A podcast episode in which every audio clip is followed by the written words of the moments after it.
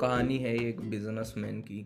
वो काफ़ी एक बड़ा बिजनेसमैन था अपनी सिटी का और उसका बिज़नेस काफ़ी अच्छा चल रहा था बट उसे लग रहा था कि वो ग्रो नहीं कर पा रहा काफ़ी टाइम से वो काफ़ी ग्रो किया, उसने बहुत बड़ा बिज़नेस एम्पायर खड़ा करा।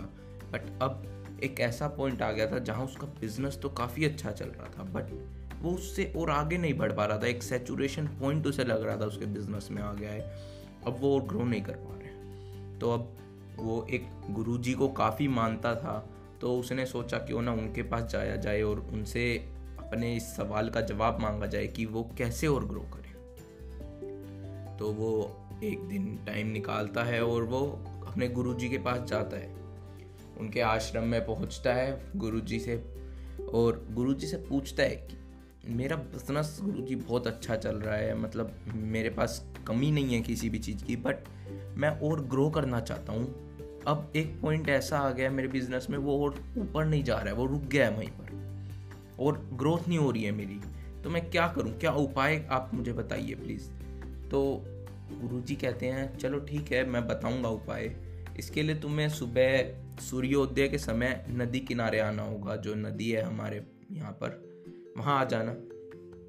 अब वो चला जाता है। और अगली सुबह सूर्योदय के टाइम जैसा गुरुजी ने कहा था, वैसे ही वो वहाँ पर पहुँच जाता है। और वो जब वहाँ पर पहुँचता है, गुरुजी वहाँ पर बैठकर तपस्या कर रहे होते हैं एंड वो वहाँ पर बैठ जाता है जाकर। वहाँ पर एक बाल्टी रखी होती है, एक मग रखा होता है। उसे लगता है कि इतनी ठंड का टाइम है, गुरुजी नहाने को कहेंगे शायद, पता नहीं क्या क्यों रख रखी है ये। पर वो बैठ जाता है, गुरुजी की तपस्या पूरी होती है, अब वो आते हैं। अब वो गुरुजी को प्रणाम करता है और पूछता है कि, गुरुजी, मैं आ गया हूँ, मेरे सवाल का जवाब दीजिए। अब गुरुजी उसे कहते हैं, तुम एक काम करो, ये बाल्टी ले और मग्गा ले और इस मग से इस बाल्टी में पानी भरना शुरू करो नदी का साफ़ पानी इसमें भरना शुरू करो। और जब तक मैं ना कहूँ, जब तक रुकना मत। वो शहर शुरू करता है पानी भरना। उसे लगता है कि बाल्टी भरेगी तो अपने आप ही कह देंगे, रुक जाओ, क्या ही करेंगे? बाल्टी से ऊपर भरवा कर अब वो शुरू हो जाता है। वो थोड़ा पानी डालता है, डालता जाता है। दो चार, एक दो मिनट में वो बाल्टी भर जाती है अब बाल्टी पूरी भर गई है। अब पर गुरुजी ने उसे कहा, नहीं कि रुको। वो अब डालता जा रहा है पानी। अब जो पानी डाल रहा है, वो ऊपर से खिंडता जा रहा है और वापसी नदी में गिरता जा रहा है। अब ये करते करते वो बीच बीच में थक रहा था। बट वो गुरुजी को विश्वास से मतलब आया था वहाँ पर, अब वो गुरुजी को क्वेश्चन नहीं करना चाहता था, क्योंकि गुरुजी ने जो कहा था, उसे विश्वास था कि कुछ ना कुछ होगा।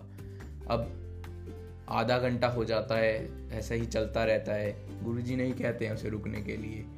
अब वो परेशान हो जाता है, थक जाता है और पूछ लेता है गुरुजी से, गुरुजी, माफ़ करना, पर मुझे मेरे क्वेश्चन का जवाब नहीं मिला, ये मैं पानी खिंडा, खिंडता जा रहा है, बस मैं भरता जा रहा हूँ, कोई फ़ायदा नहीं हो रहा है और गुरुजी ने कहा, यही तुम्हारे क्वेश्चन का जवाब है।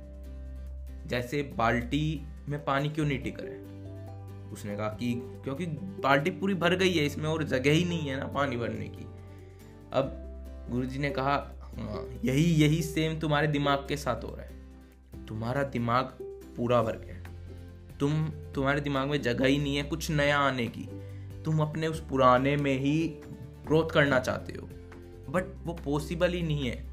जब तुम इस पुराने को खाली करोगे, तभी तो उसमें कुछ नया आएगा और तभी तो ग्रोथ पॉसिबल होगी।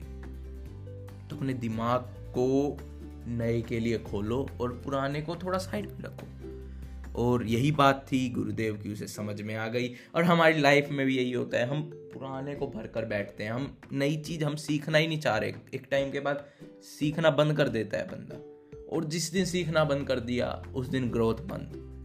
हमें पुरानी चीज़ों को थोड़ा साइड में रखना होगा, एक बारी के लिए भूल जाना होगा और ग्रोथ करने के लिए नई नई चीज़ों को लेके आना होगा। तभी हम ग्रोथ कर पाएँगे। ऑब्वियस सी बात है, जो विद टाइम नहीं चला, बहुत एग्ज़ाम्पल हैं जो एक टाइम पर बहुत बड़ा नाम हुआ करता था किसी का। बहुत बड़े बड़े ऐसे लोग हुए हैं जिनका एक टाइम पर डंका बोलता था। उन्हें आज कोई पूछता भी नहीं है। क्यों? क्योंकि वो टाइम के साथ नहीं बदले हैं। वहीं कुछ लोग हैं, आपने देखा होगा, वो टाइम के साथ चेंज होते जाते हैं। वो अपने बिज़नेस को चेंज करते हैं with time with the requirement of the time and वही चीज़ हमें करनी होगी अगर हम ग्रोथ करना चाहते हैं लाइफ में। So I hope you like this story and thanks for listening and bye bye